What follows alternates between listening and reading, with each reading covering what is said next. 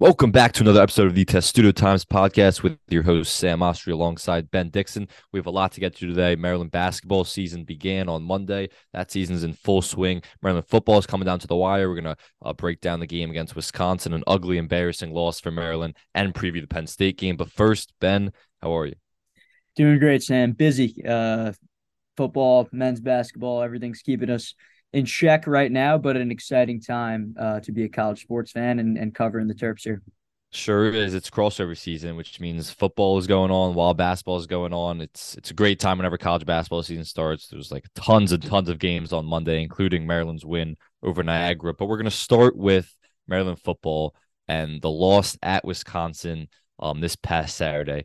One of the worst losses um that I can remember since covering this team the last couple years and one of the worst losses I think that uh, Mike Locksley has experienced. Uh, Maryland came to this game as as about the line went down, so they were about six point underdogs, but they were embarrassed, bullied, and it was just an ugly game. They lost twenty three to ten, but that score is really not um, indicative of how much uh, how lopsided the game was. I mean, the yardage battle was Wisconsin at 355 total yards of offense, while Maryland had 189 and Wisconsin just pounded the rock. They had 278 yards rushing, while Maryland only had 112 yards rushing. And it's important to mention that the conditions and the weather environment played a big factor in that. But everyone knew coming in, both sides knew the weather would be like that. It was really rainy at times. There was times when it wasn't raining as much, but it was windy and just poor weather conditions all around. Both teams dealt with it. Both teams knew it was coming in, and Maryland looked incredibly unprepared for that type of environment. Yeah, the weather, the wind, the rain definitely played into it, but Wisconsin dominated Maryland on the ground. Look, Taulia and Graham Mertz both had, I think, 77 yards passing apiece, and that was it. And you can say whatever you want about Taulia and how this offense performed or, or, the play calling. I think all of it in a nutshell, offensive ineptitude, Sam. It, it, took a really long time for Maryland to even get a first down in this game. Um, of course, the conditions, a lot easier said than done, but both teams had to deal with it. Maryland – said they were prepared. Locksley said they had a good game plan coming in. They just didn't execute it and, and didn't work to perfection. Um, who knows on, on that standpoint? But Maryland was, was really embarrassed. One of the, you know, it was it was a moment, Sam, that Maryland, if they won that game, could have changed the narrative around the program completely. I guess I get that it's a down year for Wisconsin. I get they have an interim head coach. I get they're only five and four. But if you go into Madison and you beat a perennial Big Ten West power and improve to seven and two, you show that you've really arrived. And Maryland let that opportunity slip, regardless of all the factors that played into that game. Yeah, it's what they're talking about all, all season to take that next step. And what everyone's been talking about is you got to beat an opponent you're not necessarily supposed to win. Yeah, Michigan State is a big win because that's a team that can that continuously competes at the top of the Big Ten East. Um, and they hadn't beat them since 2016. But this is a horrible Michigan State team, one of the worst um, that, that there's been in years, probably the worst Mel Tucker might have if he finishes out that 10 year contract. Just a horrible Michigan State team. They haven't beat a team in the towards the top of the Big Ten, and this is kind of a, a barometer game where you're going to stack up and see how far are you behind uh, the Big Ten. And and this battle came down to the trenches. Um, it, it was a run, running game. They had to rush the football in order to win because because of the weather and because of the rain and Maryland just couldn't stop the run. Wisconsin ran all over them, and Maryland couldn't run the ball effectively. Their offensive line was dominated um, by Wisconsin's defensive line, and then on the flip side, Wisconsin's offensive line had could block any hole they would, could create any hole they wanted to um, for their running back, and it was just it was just embarrassing um, how much they were bullied and, and dominated, and in terms of we we always know Wisconsin is a great offensive line. They love to run the football. But in terms of barometer of where you stack up in the trenches, and of course we know you you win from the inside out in football. Um, you have to have you have to win the battle in the trenches. Maryland is really far behind. Really far behind, and it's disappointing because you think this team took a step forward. I, I think everyone thought they took a step forward in the trenches. You saw it at Michigan, where they're competent, going toe to toe with an elite defensive and offensive line that they got over there in Ann Arbor. It was really disappointing. Yes, Mason Lunsford was in the concussion protocol and was out, but he's had an up and down year dealing with penalties and getting pulled off the field. Uh, Coltin Deery, the freshman center, who's been you know pretty good this year, but he was really really bad against Wisconsin. Had trouble snapping the ball. Um, and just the offensive line in general had problems blocking. Defensively, uh, you know, we you talked about that hole that Isaac Guerendo had on that 89 yard touchdown. I think I said in my story it was as big as Lake Mendota, which is the, the lake they got over there in Madison. that was embarrassing. He went untouched down the line. Um, Bennett didn't show much resistance either um, once he got into the red zone.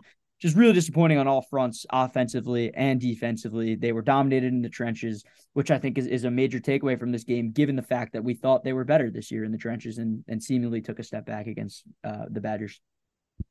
Yeah, it, it really, I do think Maryland's offensive line had improved. And when you look at the numbers, you look at how they've stacked up against some good defensive lines that like to get to the quarterback and and how effective Maryland had been running the ball before this week. Um, I think that's a credit to the offensive line. And they they were improved and they did take a step forward. But when you're facing another team that that has a phenomenal defensive line and it shows that shows that you're really not um you're not at the level where, where you can compete uh, with the top teams in the Big Ten. And this is a good Wisconsin team. They got off to a very bad start, and the record might not indicate that. But since Jim Leonhard took took over, they're three and one, and it's a good team, and they're still very much in contention for the Big Ten West because it's a wacky year over in that in that division. Um, but let's talk about the offense and the offensive play calling. It's Taulia had 77 yards passing. He was 10 for 23. He threw a touchdown um late late in the game, but he also had a, a bad turnover that kind of changed the momentum a little bit. Um, 77 yards passing for a pass heavy offense is really bad. And and it's important to note that the game plan is always going to be to run the football, establish the ground game when the conditions are what they were. But they weren't, yes, it was windy, but there weren't some there weren't brutal, brutal conditions. Uh, like it was like it was a tropical rainstorm or something. There were times it wasn't even raining, and even if it was windy, um, it's not really an excuse to to have as poor of a game as he had but it was also the play calling. I mean, Dan Enos, the the offensive coordinator and the play caller for Maryland, would not pass the ball like at all in in the first half of the game. They had two more as the game went on when they kind of fell behind, but they really were just trying to run the football and they wouldn't um and they weren't having a lot of success, but they still wouldn't go to the passing game. And when they did, Taulia was was it was probably his worst showing, um, certainly of this season, maybe of his career. And, and you can blame the you can blame the poor offensive line play Of course, he he didn't play the last game coming off of um, um uh, MCL sprain injury. But there's a lot of excuses you can make for him. But the bottom line is he did not do enough, and he wasn't good enough. And and it's partly the offense as a whole, and Dan Enos putting him in a good position. But it really it was it was a poor game from Taulia. Yeah, 77 yards, I think 40 something, which came on that last drive to end the game, which was a meaningless touchdown. So he really had a, a, brutal game. And yes, the play calling comes into it. Uh, I think the lack of creativity on Saturday with the conditions, knowing that it was coming, is appalling. I think this team is really stalled, has really stalled, excuse me, in short yardage situations um, where it's third and one, third and two. The team knows you're handing it to Littleton up the middle every time, and it's just not going to work at this point anymore. The creativity, something's got to happen. I think this is a game uh, maybe Taulia was 100% healthy going into it after the bye week, but he was still wearing that brace. I think this is a game where you needed a running quarterback as well. Taulia had some nice scrambles uh, Saturday, but I, I, would have liked to see maybe some some sets for Billy Edwards. We were talking about it before the game, a read option type guy. If Taulia is not 100% healthy, you got to implement some sort of creativity when you're going against the conditions. You're going against a good defense like Wisconsin, and you're on the road in such an important game. It just felt like they kind of threw out the, the same old stuff they always do and, and weren't really prepared for you know what the weather what wisconsin had to bring and i just think there wasn't enough creativity at all yeah, you talk about the creativity, and it is hard when you have a game plan. He, uh, Locksley was talking about after the game how they had a good game plan coming in, and obviously the game plan with the weather conditions is try to establish the run. They couldn't do that. When you when you're failing to do that, why why are you trying the same thing over and over again? You have to somehow get creative in these poor conditions and and give Taulia a chance to to air it out early in the in the in the game. You you said it. I mean, he's 77 yards passing and 40 of those were on the last drive of the game. He virtually did nothing for three quarters of that game, and they didn't give him a lot of opportunity to do it. Um, yes, that pick, that interception was inexcusable. It was a bad pass. Um, can't throw that ball, but at the same time, there was there was no creativity. Um, and and they just it, it, was they came out flat. They looked unprepared. They looked like they had never seen rain before or, or windy conditions before. It was there was nothing positive to take away from this game, not a single thing. And I think that's the first game you can say that really all year for this Maryland team. It was it was just a nightmare, Sam. I think we talked about the offense, yeah, the lack of creativity, the lack of really generating anything in, in any sort of, of aspect there. Um, I think the defense as well, you got to talk about, gave up a few really big plays. That 89 yard play was embarrassing. Um, no takeaways, which was a big change from the past three weeks, where I think they had eight combined in the previous three games. Um, so not generating any takeaways and allowing big plays like that is also a step back as well. I think that there was a step back in every sense of not only what this team has done on both sides of the ball, both sides of the ball, but just this program in general. It was such an opportunity. And I think Maryland fans, yes, are going to be really disappointed about that Purdue game looking back because we talked about this and Purdue's not really a good team in itself either. But this was it, it was a golden opportunity on a silver platter. I, I think for Maryland, it's not like Wisconsin was that much better than them. I, I don't think you saw that on Saturday. I think they dominated in the trenches, and I think that was, you know, maybe they were better in the trenches in that sense. I think they definitely were. But from a talent standpoint, Graham Mertz, uh, some of these guys aren't necessarily, you know, invoking fright in your defense. So I, I think this was a, a, good opportunity for Maryland to to really take that next step, and it was just a complete failure.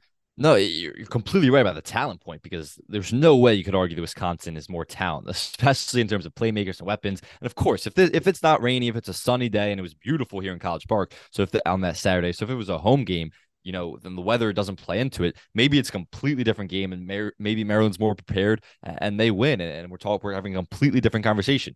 But look, you fight the elements sometimes. It's part of the game. You play football outside. It's what happens. Um, Maryland was was just not prepared, and and they were, I think, the more talented team. Wisconsin's not some really talented group. You know, you look at Michigan earlier in the season, that loss, like Michigan's the more talented group in terms of their their recruits, the, how they rate, everything like that. That would have been a phenomenal win, and, and it's an acceptable loss because they're a more talented group. Wisconsin, that's not the case. They were just more physical, tougher, more prepared up front um, on both sides of the football, and that's why they won the game. But it's not just a bad loss because it felt like a winnable game and they kind of were just flat out bullied and embarrassed. It's a bad loss because of the November that that's coming up. And before this game, Locksley was talking about how November is where it's made in college football. You know, you want to have a remember November to remember, and it's about to turn into a November to forget because this was the winnable game of an incredible, incredibly tough three game three game stretch because now they have Penn State, and we'll preview that a little bit later,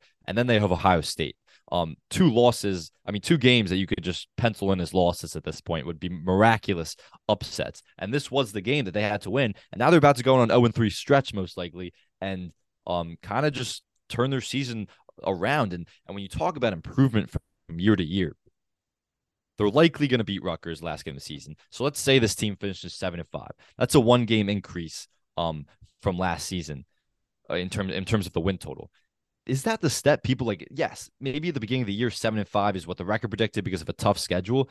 That's not really the the the kind of progress, the next step that was expected to take with this talented roster and when there was a lot of expectation, especially how the schedule shook out. Because Michigan State was supposed to be a great team. They were hor- they ended up horrible this year. Winnable game. Purdue game they will never get back. There was no excuse for losing that game when Purdue is when you your defense is three straight turnovers and you can't get a point off of it and you you end up losing um because you can't come convert a, a two point conversion at the end of the game. That's an inexcusable loss. You you just go down the list and you're like, based on how the schedule played out and their opponents, seven and five is kind of a disappointment. Yeah, because they should have been seven and one going into Wisconsin. Uh, that we'll, we'll talk about the Purdue game, you know, over and over again, because at the time, I think what people thought after the game is, look, Purdue has an All Big Ten quarterback, and they're going to be right there in the Big Ten West. Purdue has fallen apart in these past few weeks. They got destroyed by Iowa, who is an offensively inept, no offense they killed him. They killed Purdue last week. And that's just a, a game that Maryland fans are going to want to have back for this year at minimum. I think they'll be thinking about that one for a long time. And yes, this team is going on 3 in the stretch. They're not I would be shocked if they beat Penn State on the road. I would be shocked if they beat Ohio State. That would be the biggest upset of the college football season.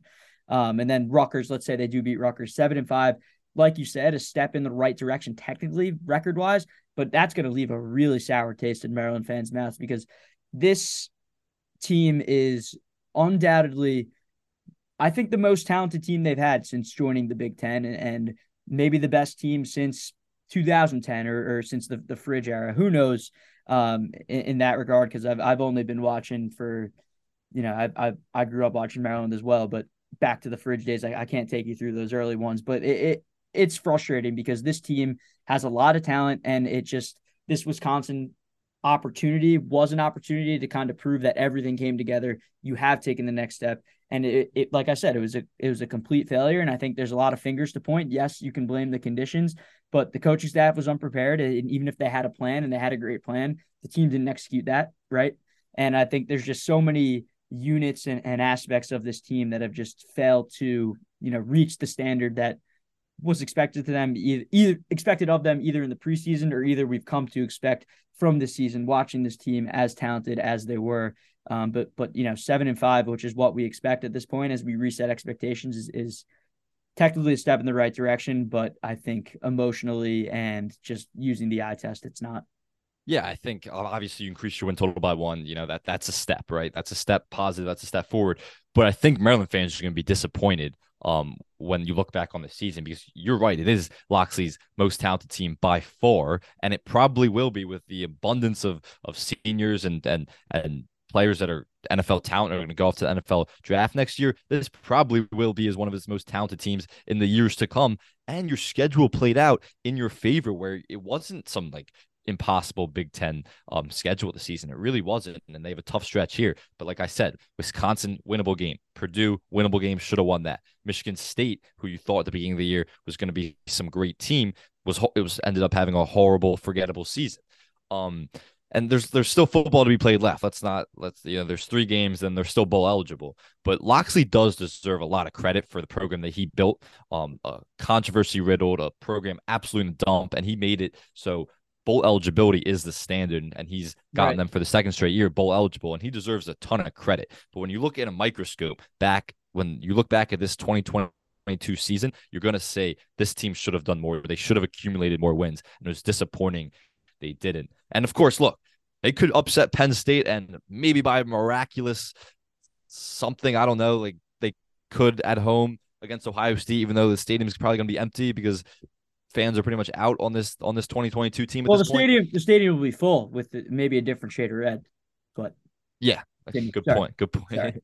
I didn't know where we were going there for a second, but definitely a different shade of red. But maybe they somehow upset Ohio State. But the way we think this season's going to go out, play out with two losses against Penn State and Ohio State, and then defeating Rutgers, finishing seven and five, you're going to look back on this 2022 season and say they should have done more. They should should have accumulated more wins with the talent that they had. The offense hasn't been, especially the passing offense, has not been what people expected. The defense is probably better than expected. You have some young guys that you can you can build, especially in that build off of, especially in that secondary for the years to come. Um, but it's just it's going to play out to be a disappointing season in terms of their win loss total. When this could have been an eight win, nine win team, they had the talent, had the schedule to do so this season, and it doesn't look like it's going to play out like that. And real quick, last point I want to say is, um, when when you look at like the accomplishments early on the season, like first time that they were six and two since since 2010, like yes, that's an accomplishment, but it's also how the schedule plays out because they're about to go on a three game losing streak, which is also what they did last year. It was just the schedule played out where they had that three game losing streak earlier on the season. And so they eventually got to that sixth win at in the last game of the season against Rutgers. But this this schedule, it just based on the schedule plays out when your tough stretch comes. And and this one's coming in in November. And that's why the three game losing streak is happening now. But it could have happened at any point. So you shouldn't really play and look into those like that best start since 2010, best start since whenever, first earliest bowl eligible since whenever. Um, it really is based on how the schedule played out. Right, but I, I think to play devil's advocate there a little bit, I think we can use the eye test and say that, you know, this team was definitely better than, than last year's, and and it's better than oh. teams we've seen earlier. But without a doubt, without one thousand percent, without a doubt. But there's still very much disappointing moments, and and I'm just saying, like the season's about to spiral. Last year, not not spiral, just you know, three game losing streak. Last year that came earlier on in the season, and the and and everyone was already out in Maryland football earlier on the season, even though they eventually got bowl eligible. Um, but this year, this year it's just happening later, and, and they should get to seven wins still. They're only at six right now. It would certainly be disappointing if they can't get to seven wins. That would that would be bad. But I'm just I'm just saying it's based that, on that would that would be a nightmare. That would, yeah, that, yeah, that would be worst case scenario if they ended the season with with four straight losses and one of them was to Rutgers. Yeah, that would that would be really embarrassing for this program. But it, like we're speaking obviously with negative tone because they did get embarrassed with Wisconsin and two really tough games coming up. Um, but it, it is noteworthy and it is significant when you hear the criticism for Lock for Locksley. Um, like that, that Locksley receives, he still deserves a ton of credit, a ton of credit for building this program back up and making it the standard where this where they're, they're bowl eligible, where they hadn't been for years before he arrived. But now it's the standard they're bowl eligible, and any year they don't, will be disappointed, and that that's a ton of credit to him.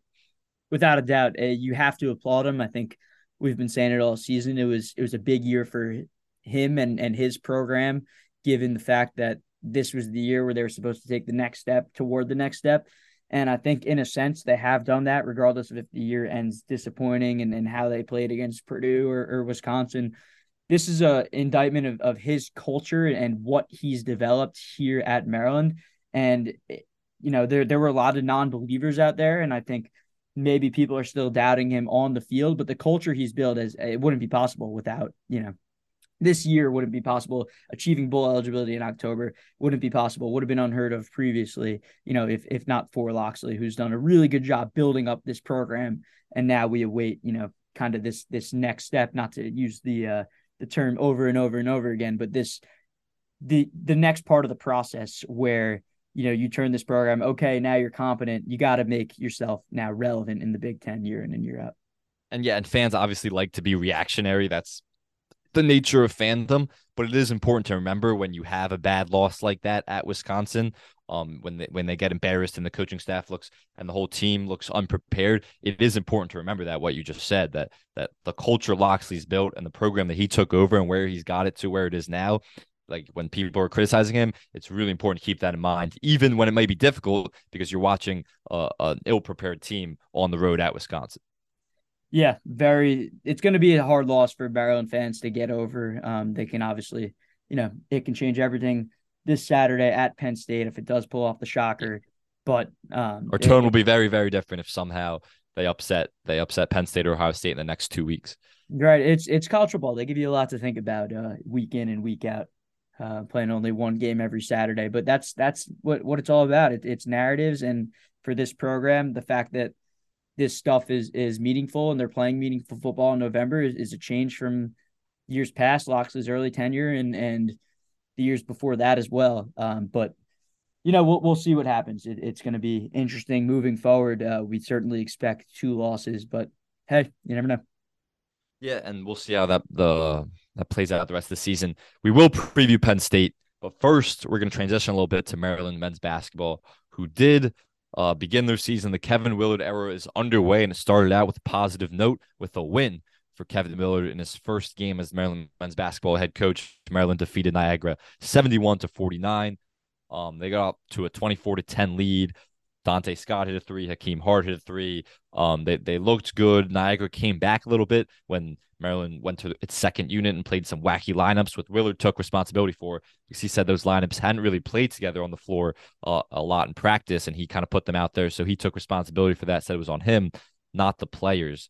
But uh, they they kind of went to their starting unit in Jahmir Young, Don Carey, Hakim Hart, Donta Scott, and Julian Reese. They went to that starting unit in the uh, in the second half for more extended minutes, and then they start to pull away. Obviously, for an eventual 22 point win. Um, you know, it's the first game this season, first game of Ken Willard's Kevin Willard's era with a completely new team that he has, um, new coaching staff in in Maryland. So a lot of things were going to be funky, wacky. But what were some of your takeaways from the first non-conference win of the season? Yeah, really exciting just for Willard to make his debut. He admitted he was really nervous for it, walked out the wrong tunnel. Um, but you know his team performed. Uh, game was really never in major jeopardy. Uh, there were times where it got close late in the first and early in the second half.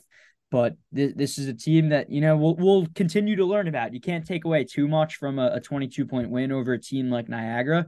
But I think some of my main takeaways, at least that I, I mentioned in, in in my takeaways article, I think Maryland is going to have a ball player in, in Jahmir Young who really showed what he can do in the second half as both a playmaker, a scorer, a rebounder. He was even blocking shots at one point. I think he led the team in, in points, assists, rebounds, and block shots. Uh, if if I'm correct, Donta uh, Scott obviously ended as the leading scorer, but having this guy as, as the point guard, I think very different player than than Fats Russell. Um, you know, but it, it's going to be really exciting to watch Jahmir kind of have the keys to this show.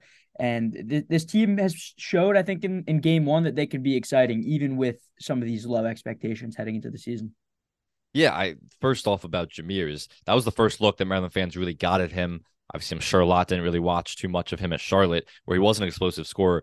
And it will be difficult against Big Ten competition, stronger physical guards, and there will be an adjustment for him. But he is a really quick player. He's a great playmaker. He can shoot off the dribble. Um, has a nice uh, floater off a little jump stop in the lane. He's a, he's a really fun player to watch. He's explosive, can push push the ball in transition.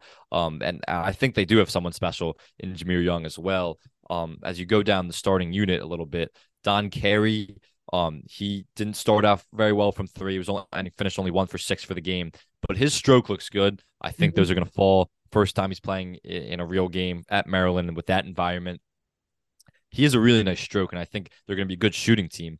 My biggest takeaway was the pace. Um, you know, Willard said all offseason, he said, this team is going to play with pace. We don't have a lot of size. We're going to try to run up and down the court, and it's going to be ugly at times, uh, but that's what we're going to do. And they showed that. They were full court pressing for a lot of that game, really up until the very end. Um, with certain lineups, they weren't doing as much, but they showed a 2 2 1 press. They showed a full court man press. Um, and they, they were just going to press, try to create turnovers. And once they got the ball, whether it was off a make, a defensive uh, rebound, off a Niagara miss shot, they were pushing the ball. They were quick outlets, trying to get the ball, trying to get buckets in transition. And you could tell this team is playing with a lot of pace. They're going to attempt a lot of threes, and they were hot in the beginning of the game, cooled off a little bit, finished nine for 20 for 45% from three. But they're going to try to shoot a lot of threes, get up and down the floor, and it's going to be a fun style of, of, of basketball for this for this Maryland team. Yeah, that two two one press uh, that falls into that one three one is is going to take some time. But what a big change from you know what Maryland fans were complaining about with with Mark Turgeon. It really sets the tone to play with with a, a faster tempo and and both offensively and defensively. There was one player, or maybe even two, where they generated some steals in in the uh, front court and, and got a couple quick buckets off that. Um, so it, it will be exciting to watch. I think the team will get better defensively the more you know mesh they get with these different combinations and the more comfortable they get playing this Kevin Willard up tempo style of offense where they're going to press for the whole game. That he didn't really take the gas off the brakes, Sam, until he put those guys in in, in garbage. Not all. It was like a minute thirty left, and, and his guys were still yeah. full court pressing a twenty point blowout yeah, it's it's certainly exciting to watch uh, there.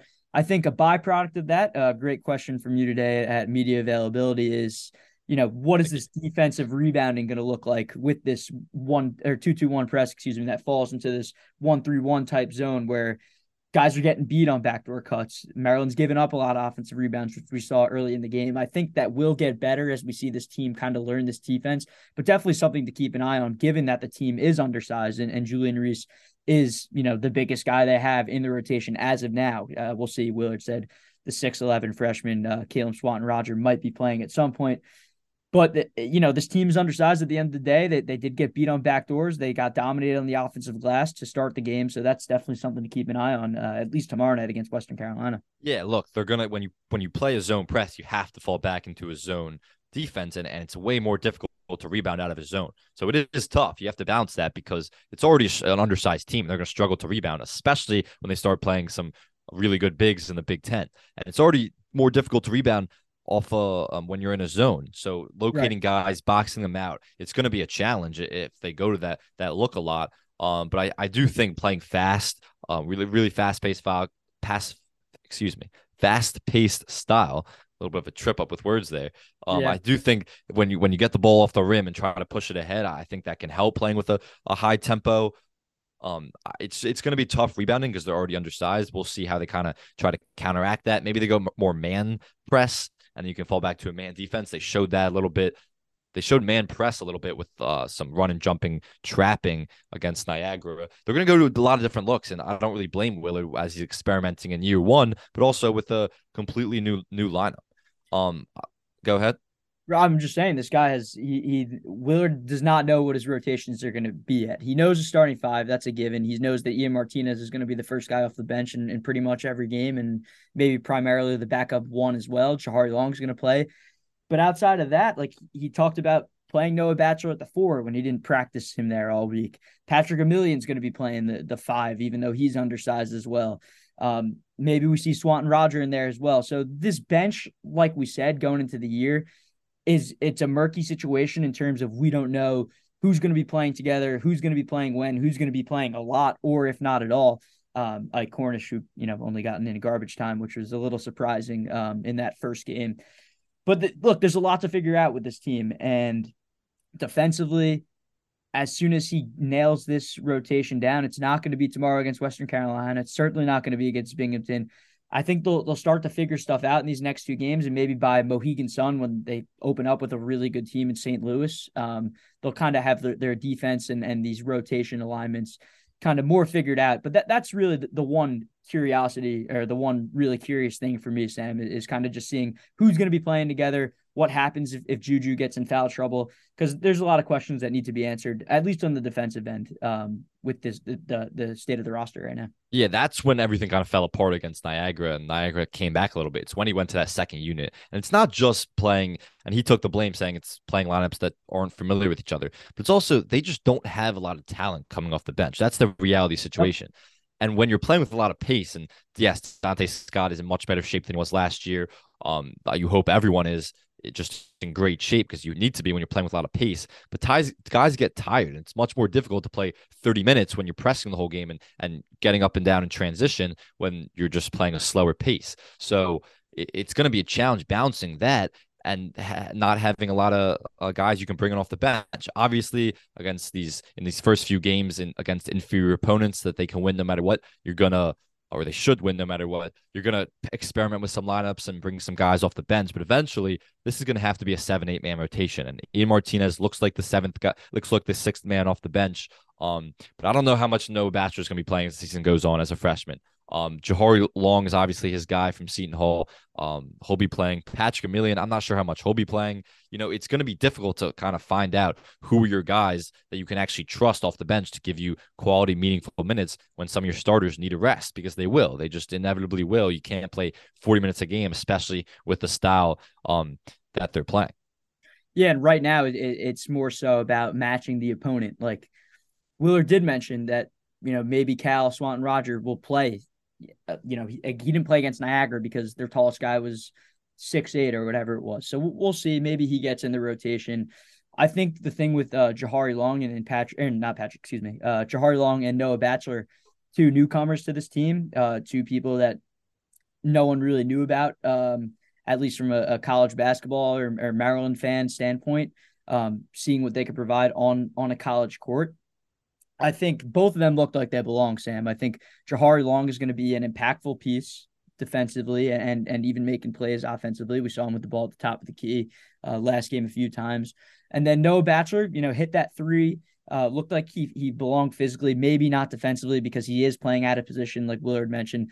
But I think I think those three guys, uh, Long, Batchelor, and then obviously Martinez, that sixth man, are, are going to be kind of key cogs of, of this bench and guys we frequently see in this lineup. Yeah, and a couple notes on that. First is um it's one game, not great competition they played, but Ian Martinez looked better, and we we've been hearing all yeah. off season that he that he has been getting better. His shot um has been improved. His footwork's improved. And you kind of saw the footwork improve. You know, last year he was taking some really poor shots, um, kind of just out, of control play style. He looked much more in control, uh, better decision, better decision maker against Niagara. It was game one. We'll see how he progresses, but he's whole likely be the sixth man, and it's gonna be important that he makes an impact and and and plays plays smart with his um with how many minutes he's going to be getting. And then the other player who didn't really play until the very end is Ike Cornish um, which has been a mystery for Maryland fans because no one really knows like what he brings. He's supposed to be some great shooter. Obviously, if he didn't even crack that nine man rotation that Willie went to in the first game, it's it's hard to imagine he will at any point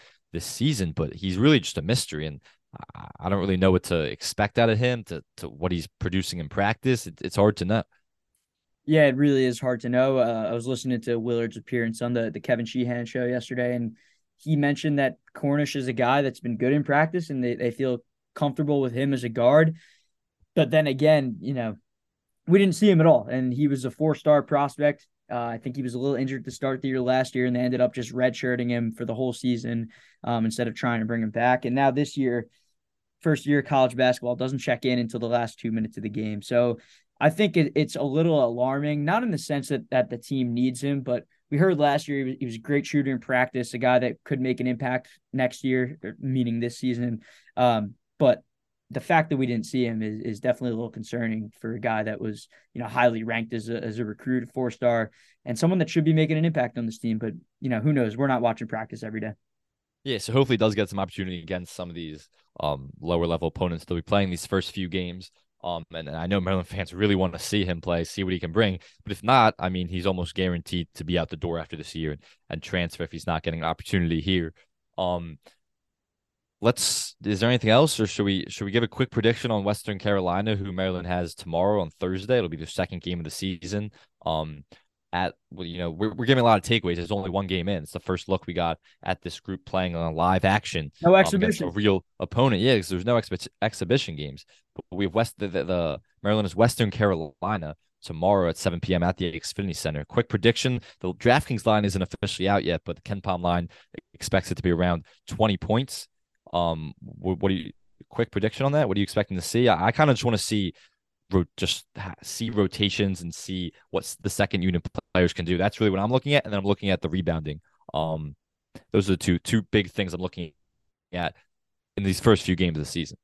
Yeah, I'm looking at both those things you mentioned. I think you hit the nail on the head there. I think from an individual player standpoint, I'm looking at a guy like Ian Martinez, someone who you can tell has improved from last year to this year, at least confidence wise. He told us that today. And, you know, maybe he didn't have the scoring game he, w- he would have liked against Niagara, but he did have five steals. Really, a, a really good athlete, someone who we expect to be an impact, a difference maker on the defensive end, but also offensively. Let's see what he can provide running the show as, as the backup one against Western Carolina as he continues to develop. Um, so I'm looking for those two things you mentioned, Martinez. And for this game, 80 to 60, KenPom projects. Um, I'll go somewhere in, in, in the ballpark of 20 points. Hard to make an exact score prediction given what we've seen out of out of Western Carolina, mid-major team. They do have a transfer from Iowa State who scored 17 points. Yeah, uh, Monday, excuse me. I think they played uh, Georgia in their season opener. Um, but yeah, 20 points seems about right. Um, I'll I'll stick with that right there. Maybe I'll go Maryland by 22. Let's go. Maryland uh, 78, uh, Western Carolina 56 yeah, the 78 would be, you know, Western Carolina is not a very good opponent. They're probably worse than Niagara, which is why that line is bigger than it was against, excuse me, against Niagara. Western Carolina finished in the um in last place in the Southern Conference last year. They got a few transfers, um, one from Iowa State. You know, they, they got more experience with the returners as well, but still a really bad Western Carolina team that won't really compete in that Southern Conference. Um, I expect Maryland to win by by around 20 as well. I'll say 76 to uh 55. 21 point win, barely cover if that's the that's the spread that comes out according to DraftKings. Um, but yeah, 21 point win. But yeah, it's really just you're looking at at those rotations, you're looking at the rebounding, you're looking at how they're playing with pace, how effective the press is. Um, it's kind of you kind all right, we had a little couple uh, couple technical difficulties there, but we're back and uh, we're going to go into Maryland football, so we'll keep talking about Maryland basketball every week as that as the season's underway, and it's going to be an exciting, not a lot of expectation, but maybe they'll surprise some people, especially with a tough non-conference slate, and of course the, the Big Ten slate, which is always really challenging and and maybe the deepest conference in the entire country. Um, so we'll keep talking about Maryland basketball throughout the season. But let's go back to Maryland football and talk a little bit about their matchup this weekend before we wrap up. They're at Penn State the line is interesting because Maryland's only um, Penn State's only a 10 point favorite at home. You know, everyone talks about that big Maryland win in 2020 at Penn State when they went into Beaver Stadium and won, but there were zero fans in the stadium. Penn State is one of the best atmospheres in the entire country. Um, and it, it, can get really loud in there. I'm not sure Maryland has really played an environment, or Taulia at least has really played an environment which what that it's going to be uh, this Saturday in State College. So it's it's tough. It's interesting that the line is only 10 in Penn State's favor because this is one of the best Penn State teams in the, James Franklin's last few years. You know, in that 2020 year, they went on a five game losing streak. Last year, they had four. They they went on like a they lost like four out of five. They were really struggling last year at certain points of the season, eh, but this year. They're the third best team in the Big Ten by far. Their only losses are to Ohio State and Michigan. And it seems based on the schedule, those will probably be the only two losses all year. Um, so this is a really good Penn State team, one of the best in recent memory. It's going to be really tough for Maryland to go in there and kind of to win the game and and re- even be competitive. But the line is only ten, which is interesting. Yeah, I was shocked. I think the what did the line open at? Somewhere around like 13. The the I don't know why a lot of the public money is going on Maryland. I think maybe people in college football have had enough of Sean Clifford. Um, just watching Penn State, I think Penn State fans have def- definitely had their fair share of him. A, guy, you know, who's been really pretty consistent his whole career, consistently good. Um, never really has gotten to that great level. Has been honorable mention All Big Ten twice but a, t- a talented quarterback nonetheless. But Penn State does have freshman Drew Allar on their roster, a five star guy, has appeared in what seven games this year. Sam, a guy that's gotten some significant playing time, um, and a guy that I think Penn State fans maybe are getting a little impatient with in Clifford, and maybe they want to see Drew play instead. Who knows? There, I think maybe that's just the the line reaction there because. I don't know. I, th- I, think people have their opinions on Sean Clifford. You know a lot of Penn State guys, so uh, I, th- I think you can you can speak for that. Yeah, I mean it's very it's it's he's a very reactionary player because he does a lot of he likes makes a lot of dumb decisions, throws a lot of dumb passes, but he also he's won a lot of games there, and it's kind of a love hate relationship that I think he has uh, with that fan base and that fan base has with him. But I do think for the most part they're kind of grooming grooming their backup, and he's he's going to be taking the next step for them, obviously because this is Sean Clifford's last year, and I think Penn State fans are ready to see Sean Clifford out the door, but they are thankful um to a degree just right. based on the career that, that he's had there. Um, but beyond him, this is a Penn State team that is is really effective running the ball. They have a couple running backs that they can rely on. They use two tight end sets a lot, and they like to like they like to throw the ball to those tight ends. A ton of playmakers. One of the most talented Penn State teams that that they've had in recent years, and that's why they're one of the. They're only going to probably be a two loss team this season. Um, and their defense is really good too. It's one of those games, and we said it against Michigan where Penn State is going to have to be near perfect on the road um, to upset Penn State. First off, that means virtually no turnovers. Maryland had three turnovers against Michigan the, the fumble and the opening kickoff, and then two interceptions, one of them, which was definitely not an interception at all, that Taulia had. Um, but the refs didn't see the hit the ground for some reason. But that's neither here nor there at this point. All these weeks later, but still, they, they were they they were far from perfect against Michigan and they lost, but they came really close. If they're perfect against Michigan, maybe even have just one of those turnovers, they probably upset them. They're going to have to win the turnover battle against Penn State. They're going to, they cannot turn the ball over, and their defense is going to need to force turnovers from Sean Clifford, put pressure on him, make him make difficult throws that can lead to some turnovers for Maryland's secondary. And then the last thing is they're going to have to have big playability and be explosive. Um, whether that's Roman Hemby breaking through for a 60 yard run, whether they're getting Rakim Jarrett a little more involved. Maybe Dontay Demus will finally have a breakthrough game this season. Um, whatever it is, they're going to have to find big, big plays, and they're not going to win running it up the middle or throwing screen passes consistently. They're going to have to win the turnover battle, and they're going to and be near perfect in, in with their turnovers, and then convert convert really well in third downs, and have uh big kind of out big play them if that makes sense. They're gonna they're gonna have to have more big plays than Penn State's gonna be able to generate, and those are really tough tasks. But if they can do that and play that near perfect game, they may come away with an upset. Right, it's it's turnovers and big plays at, this point for Maryland, who is going to be overmatched at Penn State. Outside of Clifford, I mean, this Penn State offense is electric. I mean, two freshman running backs, uh, Nick Singleton and, and Kaytron Allen, have, have really turned into one of the best one-two punches in the country. And these guys are freshmen. I mean, Singleton is, I think, has 679 rushing yards and, and eight touchdowns. I think Kaytron Allen has eight rushing touchdowns as well. Parker Washington, number three, that the 5'10 receiver is going to be, you know, he's one of the most electric playmakers in the country as well. I, I think he had nearly 200 yards against uh, Ohio State, maybe a little more than that. Um, and hauled in, I think, 11 receptions that game. But yeah, Sam, it, it's going to come down to which team can make the less uh, less mistakes. And and Maryland on the road is going to be, you know, slated to make more mistakes, just given the environment that they've played in. Yes, Maryland played at Michigan at the big the big house, which you know wasn't too electric for that that Maryland game for whatever reason. Um, but th- this atmosphere is going to be rocking. Um, Taulia Tagovailoa needs to bounce back um, from you know his his worst one of his worst career games, definitely his worst game of the season. Um, we've seen him be able to bounce back in the past um, pretty nicely. Um, But you know, with this game, I think something we got to talk about, saying big picture with Maryland and Penn State, is that Locksley said it's not a rivalry, which I think is fair to say, given the fact that I think Penn State is 41 3 and 1 against Maryland all time. Just an, an embarrassing showing for the Terps in the in the series, given that, you know, one of those three wins came in 2020 in, in the COVID year with no one in the crowd. And it was kind of just a weird year overall, even though Maryland might have been better than than Penn State that season. But for this game yeah. to be considered a rivalry, Maryland's going to have to be competitive to, uh, on Saturday at, at, a minimum. Yeah, and uh, you know both sides need to consider a rivalry for it to be that.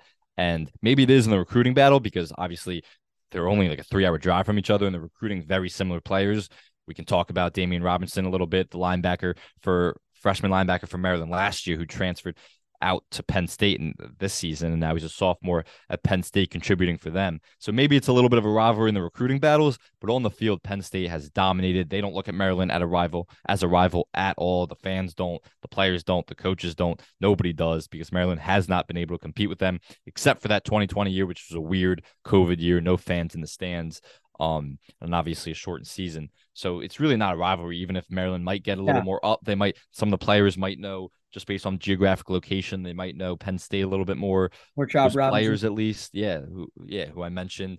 But other than other than that, it's really not a rivalry at all at all, and they won't look at it as such. Um this you mentioned the freshman running backs, and I want to get back to that for Penn State is that that's why I'm giving Penn State such an advantage because it's not going to be a Sean Clifford game. Maryland if you watch film about Maryland and Locksley talked about it, how they've really struggled to contain the edges and they're just other teams are getting out on the edges, whether it's the running back, whatever it is, they're making plays on the edges. Maryland has been dominated in the run. Their rush defense has been horrible. I mean, you look at Blake Corum against um, for Michigan, who ran all over uh, Maryland, had that huge run right before the half that kind of like was a big momentum turner uh, going into halftime. And then last week, um, Braylon Allen, he, he got whatever he wanted 23 attempts 119 yards rushing um and then their other running back Guerendo he had 12 attempts 114 yards rushing so Maryland's rush defense has been horrible and whatever whatever running attack is coming in that game plan is run the ball all over Maryland time after time after time until Maryland can stop the run. And they've shown they cannot stop the run. So it's not going to be a Sean Clifford game. Maryland's Mar- Penn State's game plan is going to be to run the football, and they're going to do it effectively. And that's why that kills clock. That's why I don't really see Maryland even competing in this one. I agree. I, I think it's going to be a blowout. I'm a little confused by the 10 point spread. We'll get to it.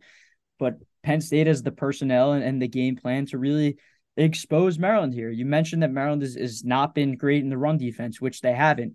Um, I think Beau Brade has been really good, just tackling and, and making plays as as you know that defensive quarterback at, at safety. Um, but regardless, the the rest of this offense or the rest of this defense, excuse me, linebackers have dealt with some injuries, but they got reinforcements last game against Wisconsin and were embarrassed. I think that Isaac Guerendo 89 yard touchdown is all you need to see, where he basically went untouched 90 yards down the field. Um, this run defense is going to need to some to show some resistance, excuse me, and it starts with with the big boys up front who you know have performed well this season. Greg China Rose had some good games, Darrell and Chami, uh, Nasili-Kite, but it, they're going to have to step up in a major, major way and play by far their best game of the season if Maryland's going to have any chance in Happy Valley because this run game from Penn State is a monster. Uh, I, I, know they just lost, uh, I think they're starting left guard for the year, uh, Landon Tengwall. He's gone. Yeah, and their left tackles week to week, so he probably yeah. won't be playing. They'll have, a, they'll have a weaker offensive line, but they can just you know play and plug with with four stars and, and five stars here. So we'll see. I, I think the, the Penn State running backs are extremely talented nonetheless. So no matter who they're running behind, um, it, it's going to be a tough task for Maryland's defense to stop these guys. Yeah, and the last thing I'll say before we go to predictions is um Taulia is really he's going to have to have his best game of the season, I think. That's going to have to be a 300 plus yard game. He's going to have to get his tight ends involved, which he's done a good job of this season. The playmaker, playmakers that he has in that wide receiver room that have been a disappointment a little bit this season, those guys are going to have to to make some huge plays, explosive plays, and you're going to have to see just a phenomenal um, turnover-less game from Taulia Tagovailoa, and that that means he's going to have to just just be great decision making wise, not turn the ball over, put put the ball in his weapons' hands and let them make plays. And I, the only way Maryland has a chance to win is he, if he has one of those electric performances for 300 plus yards, probably three touchdowns. Um, and Roman Hemby and the offensive line has a bounce back game and is effective uh, running the football. But other than that, it's it's that's really what it's going to come down to. The defense is going to have to have ter- takeaways. You know, it's going to come down to the turnover margin and who has more plays. Locksley says that almost every coach in the Big Ten and across college football says those are the keys to this game. If you can win to any game, if you can win those battles, then you're probably going to win the football game. And it's been the case with Maryland's uh, team all year. Most of the games that when they've won the turnover margin, they've been able to win the game. Um, not all of them, but most of them. Um, so you want to give a little prediction? Yeah, I think I just those points with the big plays and turnovers. Yes, it's it's coach speak, but at the same time, it's so true, and it's been so. It's really just epitomized what we've seen from this Maryland team this season in games where they've had success turning the ball over. Just look at that SMU game, for example, where they were able to pick off Tanner Mordecai a couple times. Those were the difference in the game almost, and and the second half defense has been huge it needs to be more than the second half defense in Penn State. You're going to need to see a complete game from start to finish for Maryland to have any chance against what I think is a really talented team. And Maryland is only, you know, 10 point underdogs, like we mentioned, um, per DraftKings Sportsbook, over under 59 points. So expecting a, a fairly high scoring game. I do not think this one's going to be close, though. I think Maryland gets on the board with a couple touchdowns, but I, I think Penn State gets on the board with, with a few more. I'm going to go Penn State 35, Maryland 14. Prediction. I have a very similar prediction, but I, I do think Penn State controls the game um, from the start to finish pretty much. Maryland Maryland had a great game last year against Penn State. It, it was in College yeah, Park. It, they were tied at one point in the fourth quarter, and then Penn State pulled away late. But you kind of thought Maryland was going to pull off that upset. Um, and of course they beat them in 2020. But th- like I said, this is Penn State's best team in a while, most talented team in the last few years. Um, and on the road and in a great environment, like I said, probably the toughest environment. It's tough. I've been there. It's a more tough environment than the Big House. Um, you kind of expected Wisconsin to have a good environment last week. The rain didn't allow that. That was kind of an empty stadium. I think this is going to be the toughest, loudest environment Taulia and Locksley. Taulia's played in and Locksley has coached in as the head coach at Maryland. Um, so I just kind of expect uh Penn State to use that to their advantage, that home field advantage. I think they control the game throughout. They're going to control the clock, uh, control the ground game. Penn State's the more talented team, and it's going to show. And I think Penn State controls the game. I do think Maryland kind of has a little late surge, maybe a little bit. Uh, I could see it being like 21 7 at one point, and then Maryland, and then I don't, I don't know. But I think Penn State could have a little bit. I mean, I think Maryland could have a little bit of a late surge. Um, but as I'm saying this, trying to stall, I do have Maryland. All right, here's my prediction 35, Penn State 35, Maryland 21.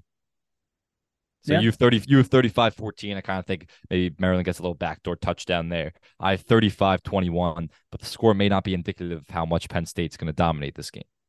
Yeah, I don't think it'll be all that competitive, maybe for a little bit, but I think there's a, a pretty large talent uh, differential and just the way that the seasons have been go has been going. Maryland's going to have a lot of urgency in this game.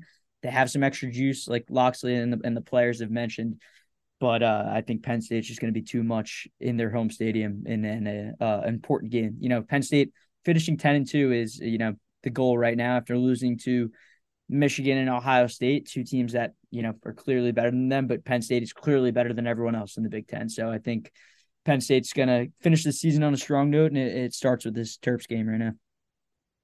All right. Well, thanks for listening, everybody. We will be back next week, next Wednesday, breaking down this Penn State game, previewing Ohio State, which Maryland football will play, and Maryland basketball will have, will have a couple more games under their belt. So we'll talk about that as well. Thanks for listening, everybody, and we'll talk to you next week.